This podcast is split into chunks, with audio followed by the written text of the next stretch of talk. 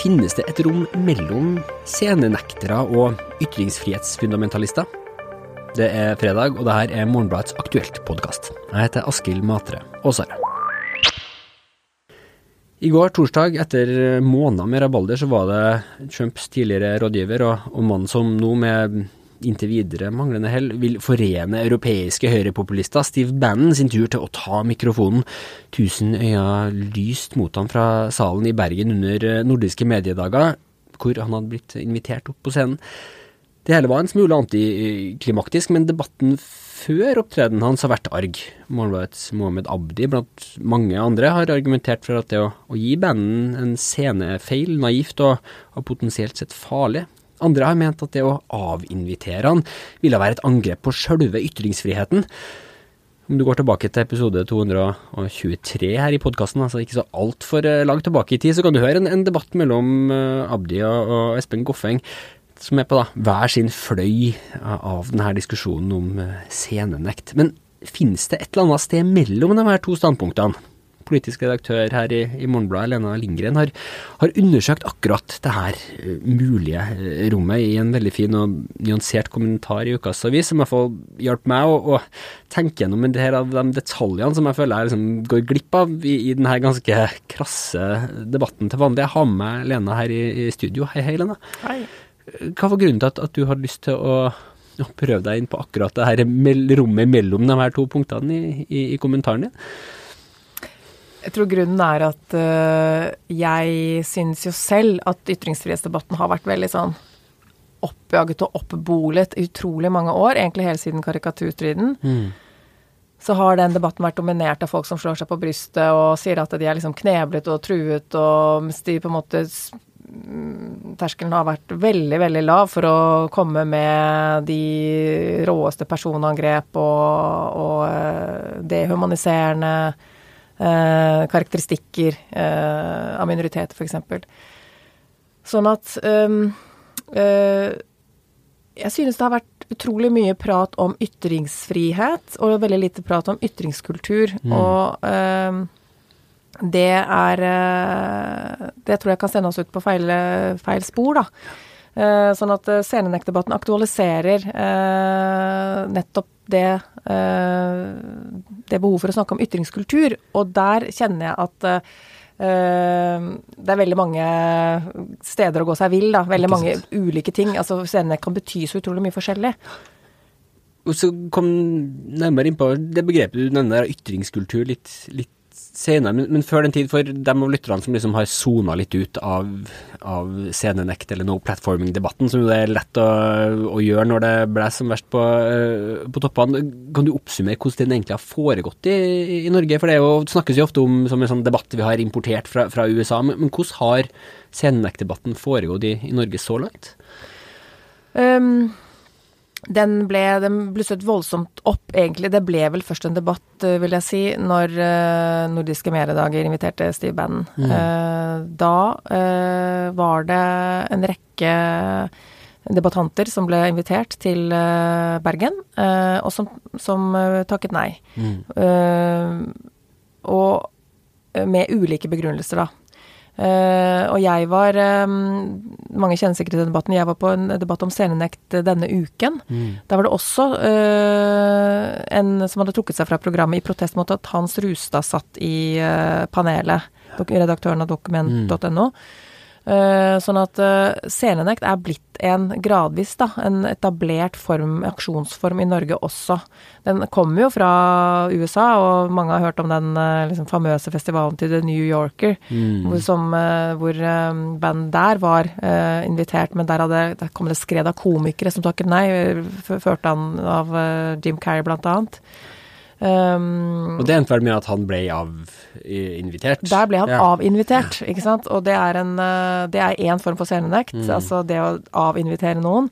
Uh, men, og da ble jeg, tenkte jeg veldig mange ulike bruk av dette ordet her, er alle, altså hva slags legitime status har de? ikke sant? Fordi at alle disse formene for scenenekt, de, de handler om å ville begrense uh, motpartens mm. demokratiske arena. Så det er jo ikke uproblematisk. Nei, men, men, det er jo interessant det du sier der, da, for hva er, hva er egentlig scenenekt? For det er jo et svært begrep, og jeg føler noen ganger når debatten foregår at de som debatterer mot hverandre, kanskje liksom sitter innerst inne med helt forskjellige definisjoner av det. Men en av de deilige tingene med kommentaren din er at du rett og slett prøver å liksom spikre det ned og si liksom, ja, scenenekt kan være mange forskjellige ting. Her er fem sånne undergrupper, egentlig. da. Kunne du gått gjennom dem egentlig og bare forklart hva er, altså, hva er liksom uh, scenenektens uh, fem sånne greiner nedover? Ja, altså jeg har, hørt, jeg har hørt ordet bli brukt på utrolig mange forskjellige måter. Uh, minst fem. bare i denne siste, siste tiden. Sånn at det basale er jo at man nekter selv å dele scene med vedkommende. slik man, sier, man gjør når man sier nei takk. Eh, og så er det det å ikke invitere noen. Det er også dette perspektivet oppe. Altså ja, men mm. må, måtte vi invitere Steve Bannon da? Ut, ja, eh, da, da, har man aldri Da sier man ikke da, da, er det bare at man ikke har I en diskusjon om et arrangement eller noe sånt, så har man ikke valgt å ikke invitere han. Ikke Eh, kanskje det har vært en diskusjon om det, men det har ikke vært en offisiell invitasjon. Nei, og det kjenner vi igjen fra mediene hele tiden. Vi, det er noen vi ikke ringer til og bruker som kilde, f.eks. Hvorfor ikke? Ja, Den kurateringa som egentlig skjer fortløpende i, i media og, og, og ellers. Ikke sant. Og så er den tredje bruken, som er å direkte avinvitere, altså trekke invitasjonen tilbake. Uh, og så er det mange som også har brukt scenenekt som, uh, som aksjonsformer som gjør det vanskelig for motparten å opptre demokratisk, mm. eller bruke sitt demokratiske spillerom, da. Uh, som, som f.eks. å gjøre det liksom Eh, økonomisk problematisk med mm. betaling, eller oppfordre annonsører til å trekke seg, som vi ser i den Resett-debatten. Mm. Um, og bare lage støy under arrangementer og den type ting som man har sett en del på, på universiteter i, i USA. Ikke sant. Ja. Uh, ja. Uh, og den siste er jo det å liksom faktisk fysisk sabotere møtene. Ja. Gjøre det umulig, fysisk uframkommelig. Eh, det, det, skjedde jo i Danmark nå nylig, hvor eh, han eh, Rasmus Paludan, som ja. jo kvalifiserer vel etter alle kriterier til å som nazist. Det er han som har surra Koranen i bacon og, og, og, brent den, er det han har gjort? Ja, så har det vært så voldelige mm. motdemonstrasjoner at til slutt, da, i mm. løpet av én helg, så klarte han også, omtrent, så klarte han å samle 20 000 underskrifter sånn, sånn som til slutt kunne stilles til det demokratiske valget i Danmark, som nå som er utskrevet til 5. juni. For der argumenterer du for at uh, den type sendnekt backfirer ganske kraftig, da. Det gir han egentlig det han har, har lyst til, ironisk nok, da. Uh, mens han kunne ha blitt liksom tia litt i hjel med litt sånn mildere eh, midler eh, ellers, mens han får masse oppmerksomhet og, og vokser egentlig på grunn av, av, aksjoner som det her, da, ironisk nok. Mm. Ja, for at, hvis man ser på de fem formene, da, det er jo ikke noe uttømmende mm. liste, men, eh, men, det er fem måter det begrepet brukes på, så syns jeg liksom det i økende grad blir diskutabelt hvorvidt det er både legitimt, liksom i demokratisk forstand, fordi man jo på en måte fysisk griper inn i motpartens demokratiske rettigheter, mm. egentlig. Mm. Samtidig som det Man kan diskutere hvor hensiktsmessig det er, fordi at aggressive former for scenenekt ofte uh, virker mot sin hensikt. Altså det styrker uh, de, styrker og gir mer oppmerksomhet, og Steve Bannon bands eh, Altså debatten om scenenekt og Stevie mm. Band her i Norge er jo et godt eksempel på det. Han er jo ikke akkurat tiet i hjel. Vi har diskutert så mye om det var lurt å få han hit, at mm. Eh, han har fått uh, trolig mye publisitet bare i kraft av det. Ja. Um, men jeg mener også at, at når man Altså de milde formene for scenenekt, de er helt legitime og kan til og med være kloke. Altså det å takke nei, det syns jeg er et perspektiv som har manglet uh, også. Mm. Uh, det å takke nei til å møte et, uh, en, en motstander som faktisk ikke anerkjenner ens egen verdighet og, og, rett til å være i landet, rett eksistens som menneske. Der går det an å sette foten ned, da. Um, og det er jo det de disse helt enkle scenenekterne som bare nekter, nekter, å gå på scenen selv. Mm. Uh, det er det de sier, og det syns jeg er en uh, veldig sånn forløsende og uh, konkret måte å vise hva ytringer egentlig betyr. Altså ikke den derre oppblåste ytringsfrihetsdebatten som, som, bare går på å forsvare de rå ytringene, men, men som mye heller sier uh, er noen, et minste minimum av anerkjennelse, kreves for å kommunisere. Og det er i kulturen, ikke liksom i den abstrakte fri, frihetsdebatten, men i den konkrete kulturen at, og i normene at vi løser mm. um, Vi løser At vi forhandler frem da regler for samtale. Sånn at uh, jeg syns den, den, enkle formen for scenenekt har jeg faktisk veldig for, stor forståelse for. Og jeg syns også dette, dette det nummer to, da, mm. det der å, å, liksom ikke invitere det, bør vi alle sammen, alle som jobber med ytringer, bør ha et bevisst forhold til det. Hvem skal man uh, Altså det å gi noen en scene, og det å gi noen uh, det, å legge, det, er å gi legitimitet også. Og for du snakker om, og det er noe som jeg kjenner på bare som, som journalist sjøl, som, som, du peker helt konkret på i, i, i kommentaren din. altså det koblinga mellom det som er viktige og gode ytringer, og det som, som selv, og som man er litt sånn oppdratt med som journalist. at det, sånn, ja, Hvis det er veldig mange som har lyst til å lese noe, så det jo, må det jo være noe viktig der. da. Det er en slags sånn grunnstruktur i, i det journalistikken driver på med. Men er det et, en eller annen sånn feil i, i, i, grunnlaget til journalistikken som, som, følger akkurat den logikken der. Da. For plutselig så betyr jo det at man gir oppmerksomhet til noen som da vokser av den oppmerksomheten. Så man blir liksom fødselshjelper ufrivillig til det. Er det et eller annet som skurrer der helt i, i grunnstrukturen med det vi, vi, driver på med, da? Ja, det tror jeg faktisk. Det er jo litt sånn uh det er litt sånn uh, tusen fluer kan ikke ta feil, spis skitt-logikk. Mm. Altså det at noe selger, det at noe At folk stimles rundt det og, og uh, liksom fråtser i noe, er ikke et tegn på at det er uh, vikt, verken viktig eller, eller godt. Altså det er um, For det første så er liksom menneske, det, menneskelig oppmerksomhet er blitt en en stor uh, i oppmerksomhetsøkonomiens mm. tid, ikke sant. Det er blitt en, en, kanskje den viktigste kapitalen som fins. Det vi, vi, gir oppmerksomhet til, det, det er um, uh, Det er det som er gir cash, mm. liksom, i, i den algoritmestyrte medieøkonomien, da. Sånn at uh, det å liksom måle etter klikk, det, det, da ser man med en gang hva som kommer opp. Alle som jobber uh, med digital journalistikk ser hva som går viralt. Det er liksom sterke emosjoner og sterke ytringer. Sånn at jeg tror Og veldig mye ting som, som nærer seg på, på, følelser som hat og frykt. Mm. Sånn at jeg tror at vi må ha et helt sånn revurdering av, av hva slags rolle journalistikk politikken eh, skal spille, da, hva slags samfunnsoppdrag vi skal ha. Det holder ikke å si at markedet vil ha det, liksom. Det, mm. det, det, er en helt annen business da, enn å Altså, det, det er ikke å ta, ta verken ta ytringsfriheten på alvor, da, eller, eller, ytrings, eller jobbe med ytringskulturen på noen seriøs og ansvarlig måte. Og så snakker du om denne, noen blind flekk da, som, som er litt kobla til den her. Det må være den blinde flekken som oppstår av luksus. Nå snakker du om ytringsfrihetsdebatten. Den luksusen det er å ha et teoretisk forhold til undertrykking. Eh, eh, forklar hva du mener med det i, i, i den debatten. her. Hvilken type sånn blindflekk er det som er i, i ytringsfrihetsdebatten ofte? da?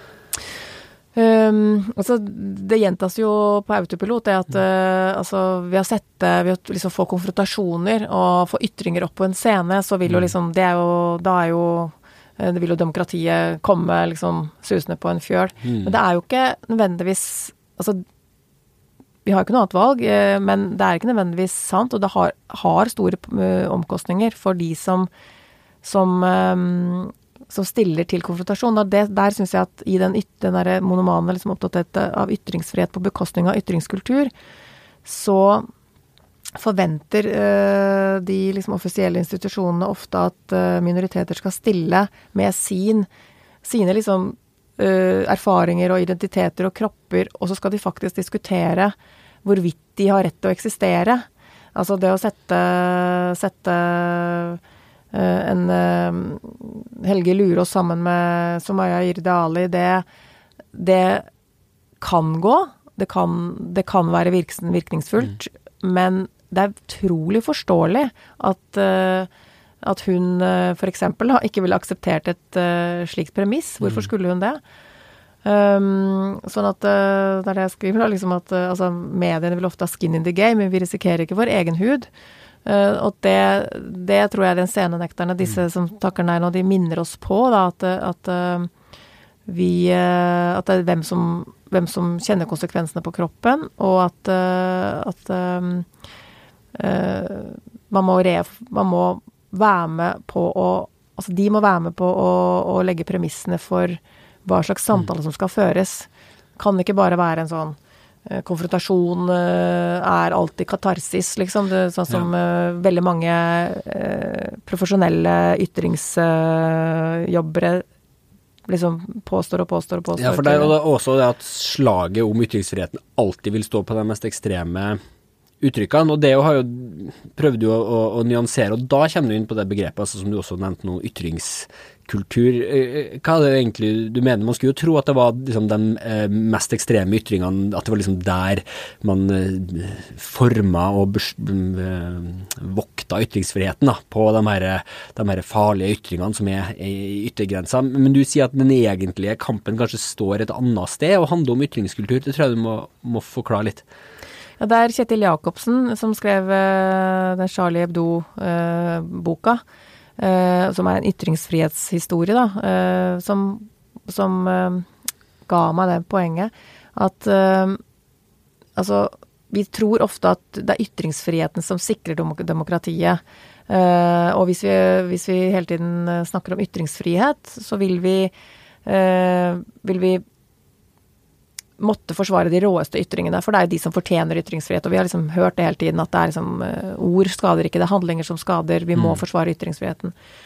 Mens han sier at det egentlig er uh, motsatt vei. Det er kulturen, uh, altså en solid ytringskultur, en trygg ytringskultur, mm. som er betingelsen for å kunne gi ytringsfriheten juridisk vide rammer. Og sånn har det vært historisk. Samfunn som har vært brutale og ustabile i ytringskulturen har, uh, har, også strammet inn på den uh, juridiske ytringsfriheten. Ja, men hvis det, Han snakker vel om trykket, i det trykkepresset ble oppfunnet, og det som skjedde i de århundrene etter det, var et veldig frislipp som så førte til en veldig stram motreaksjon. da, Og derfor som på noen måter var med på å begrense ytringsfriheten før man fikk litt sånne mykere strukturer, ytringskultur, da, som ja, du, ja, kaller det. Ja, myke strukturer som ligger i både i sånn redaktøransvar og, hmm. og, øh, og, institusjoner som jobber øh, profesjonelt med ytringsfrihet. Og de bør, altså alle som er opptatt av øh, ytringsfriheten, bør egentlig liksom hylle og dyrke de saklig anerkjennende, lyttende ytringene.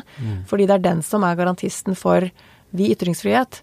Sånn at det syns jeg er en en, eh, en underspilt eh, dimensjon. Det at vi, at vi hele tiden uh, forsvarer ytringer som er nærmest hetsende. Da. Et godt eksempel på at, at, vi, at ytringskulturen nå igjen, pga.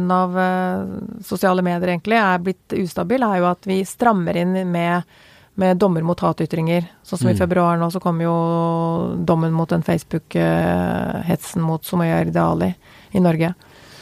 Sånn at um, Altså det kan føre til at man plutselig står i en situasjon hvor man da slår inn med juridiske virkemidler og, og får egentlig et, et, et, mindre rom, på en måte. Det er det argumentet, da. Ja. ja. Mens de, hvis du først får opp myke strukturer, så kan man egentlig lage sånne ganske store, eh, vide rammer for ytringer internt i det. Men hvis du ikke har dem Det er det som er så vanskelig med det digitale, da, for det er så ferskt at man ikke har de strukturene ennå. Mm. Ja. Vi, vi, er liksom et lovløst land nå, ikke sant, mm. med det digitale.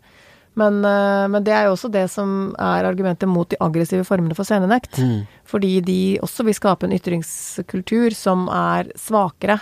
Eh, fordi de er eh, Rett og slett fordi at de, eh, de Når man ikke anerkjenner ulike posisjoner og ulike måter å jobbe demokratisk på, det er liksom de aggressive Eller de, de, de mer militante scenenektformene er jo går jo på å nekte ytringer, andre ytringer totalt, og også andre metoder å jobbe, sånn som veldig, veldig sinte kritikken mot invitasjonen til, til Steve Bannon kan man liksom diskutere der. Er det eh, hvis man, For hvis man vender Steve Bannon-ryggen, er det én ting, men hvis man faktisk vender det, den delen av Norge som inviterte han, ryggen. Da har man vendt ryggen til en ganske stor demokratisk uh, offentlighet. Sånn at uh, det skaper heller ikke en god ytringskultur på sikt, da. Jeg bare skulle lese de to siste setningene i, i, i kommentaren som går på akkurat der. Du sier en polarisering innenfor den antirasistiske majoriteten er det farligste som kan skje. Da taper man garantert. Da står Steve Bannon alene på scenen neste gang. Hvis vi ikke henger sammen, blir vi hengt hver for oss. Det er ganske sterke ord på slutten der. Er det metaforisk ment, eller? Altså, det, det, du snakker her om den koblinga mellom liksom, debatten og de fysiske kroppene. Da. Og jeg kan noen ganger plutselig få en sånn ubehagelig følelse sånn Oi sann, nå slutter det å handle om sånne teoretiske diskusjoner og gå over til å faktisk bli ja, kropper. Ja, det er, jo, det er jo litt viktig å ha med seg, da. Det er ja. kropper. Vi er kropper uh, Altså alle debattanter mm. i dette samfunnet har jo kropper. Og, og jeg tror uh, brutaliteten i, uh, i samtaleklimaet uh, minner oss på det. Mm. Vi kjenner det? Vi kjenner det fysisk. folk som har vært i, i ordentlige hetskampanjer og sånn. Det jo, har jo fysiske konsekvenser. Sånn at her trenger vi veldig mange ulike demokratiske metoder, da. Vi trenger å henge sammen og akseptere Altså andre strategier for å bekjempe høyrepopulisme enn akkurat vår egen også. For at hvis vi ikke klarer å bevare den eh, tiltroen til at alle vil ha det samme målet, vi blir så opptatt av at liksom eh, Av at på en måte den, den nærmeste allierte er en, egentlig en motstander også. Mm. Så tror jeg eh, Da kan eh, høyrepopulismen uh, vinne så gjennom, og da er det jo Det er jo en uh, Det er jo farlig. Mm. Fysisk farlig også. Lena Lindgren, tusen takk for, for, praten. Du som hører på kan lese hele kommentaren i Morgenbladet denne uka enten på nett eller på uh, papir. Det var alt vi hadde i denne aktuelt-episoden av eh, Morgenbladets eh, podkast. Vi er tilbake med en kulturutgave alt på tirsdag. Om du liker det du hører her, så fortell veldig gjerne venner og familie om oss. Og om du går inn på den podtjenesten du bruker og gir oss en hyggelig tilbakemelding der, så hjelper det oss en hel masse. Musikken du hører i bakgrunnen nå, er laga av Beglomeg og Ådne Meisfjord. Jeg heter Askild Matre Aasarød. Vi høres.